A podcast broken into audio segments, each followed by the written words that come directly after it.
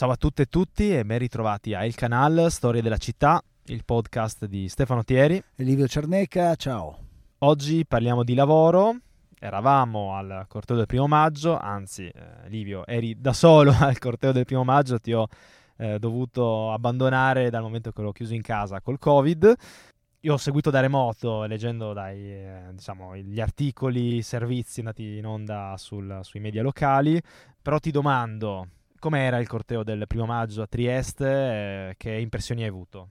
Ma ti dirò, a Trieste non c'era un corteo del primo maggio, in realtà ce n'erano direi quattro, perché due erano sull'altipiano, mm, uno partiva da Opicina, uno da Prosecco, se le facevano, se le cantavano lì, e poi eh, quello della città era a sua volta eh, spezzato in due segmenti. Mai, mai come quando c'è tanto bisogno di unità tra lavoratori, sindacati e forze politiche, mai come in questo momento c'è tanta invece separazione, divisione e scazzo.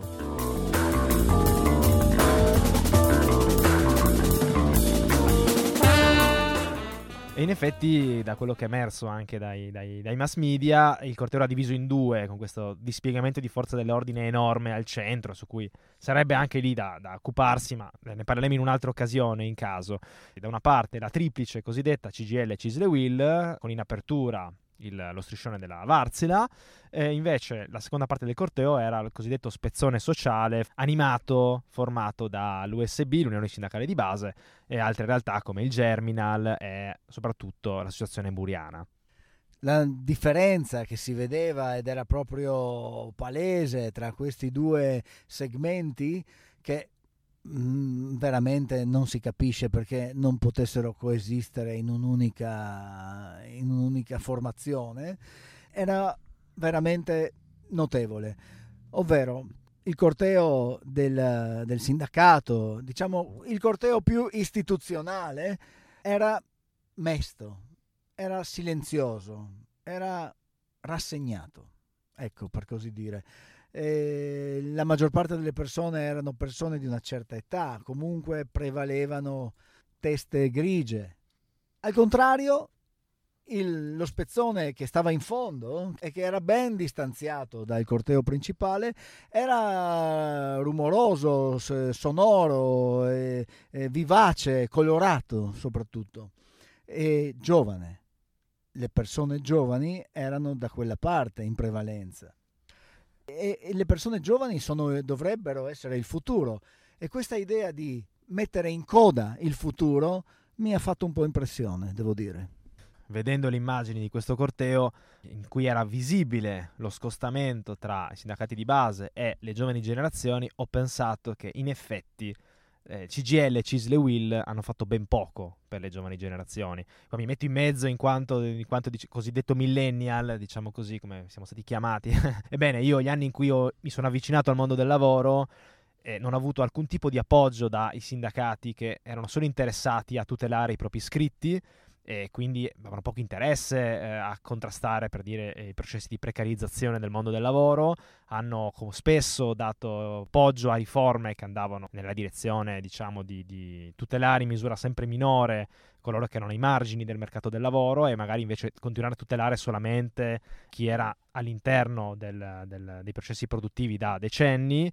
E questo ha portato sì a un invecchiamento di coloro che sono iscritti e militano o comunque sono attivi presso i sindacati, i tre sindacati principali del paese. Quindi questa distanza tra sindacato di base e tra spezzone sociale da una parte e i sindacati e la triplice dall'altra, ecco, credo abbia una giustificazione in questo tipo di processo abbiamo visto la triplice abbandonare completamente interi settori produttivi, quelli spesso ai margini delle, delle, attività lavorative, penso ad esempio alla categoria dei rider che si è comunque affermata a livello numerico negli ultimi anni e che anche questa è stata completamente snobbata dai grandi sindacati.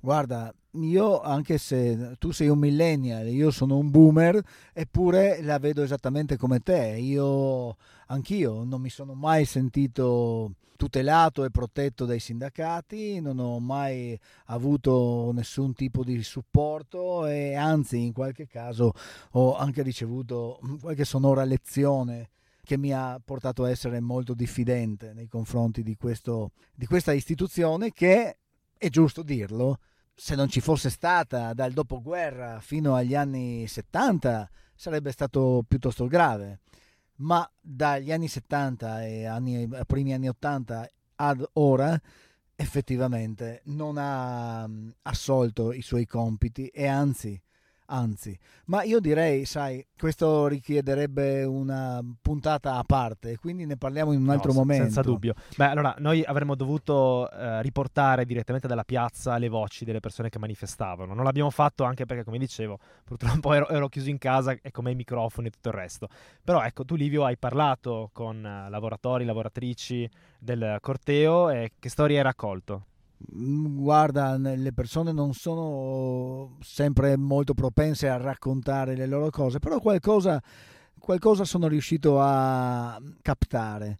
Beh, la prima cosa che mi è subito parsa evidente, senza neanche parlare, era che al passaggio del corteo eh, c'erano eh, commesse di negozi che erano aperti il primo maggio e, e che guardavano appunto il, il festeggiare il lavoro e, però loro non potevano festeggiarlo perché stavano lavorando.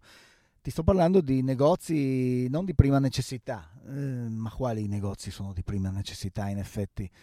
Se pensiamo fino a qualche decennio fa, di domenica lavoravano solo le forze dell'ordine, non so, i pompieri e il settore medico e infermieristico, eh, poi certo i bar e i ristoranti, ma per il resto le persone riposavano.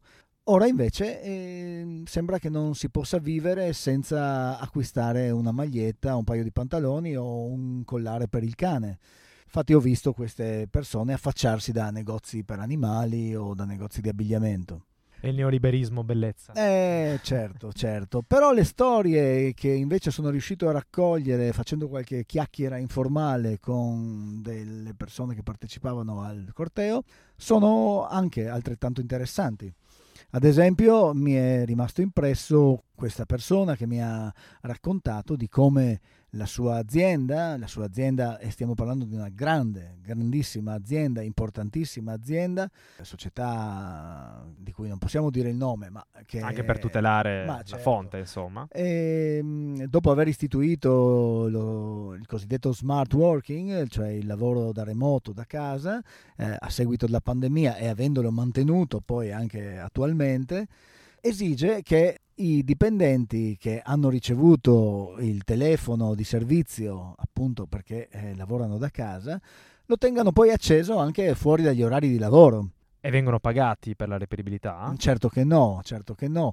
Ed è questo il punto. Si dà per scontato che la persona debba essere a disposizione anche al di fuori del suo orario di servizio non stiamo parlando di, un, di, una piccola realtà, di un piccolo artigiano che magari ha necessità estrema di, di ottimizzare le sue risorse per eh, fare chissà quali operazioni, ma di una grande, immensa società alla quale evidentemente fanno capo dei quadri dirigenti che non tengono molto in considerazione il diritto delle persone ad avere una vita privata. Hai sentito poi altre storie dal mondo del lavoro?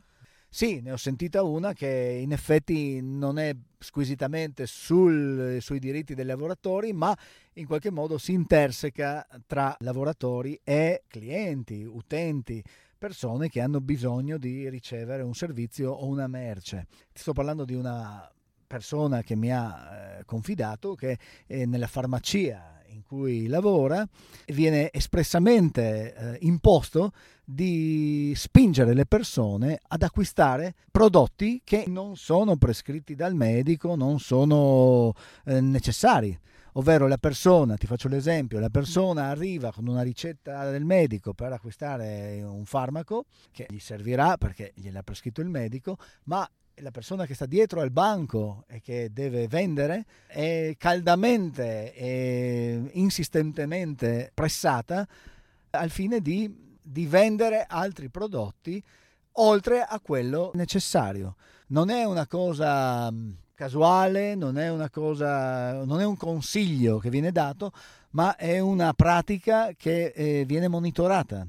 C'è un soggetto che periodicamente controlla gli, scon- gli scontrini e se lo scontrino contiene solo un articolo, il dipendente che ha battuto quello scontrino viene redarguito pesantemente per non aver insistito abbastanza per far comprare altri prodotti.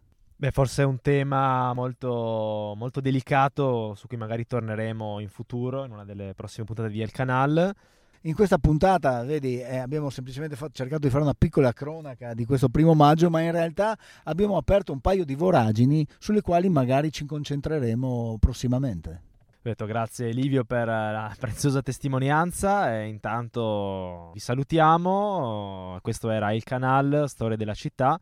Il podcast di Livio Cerneca e Stefano Thieri.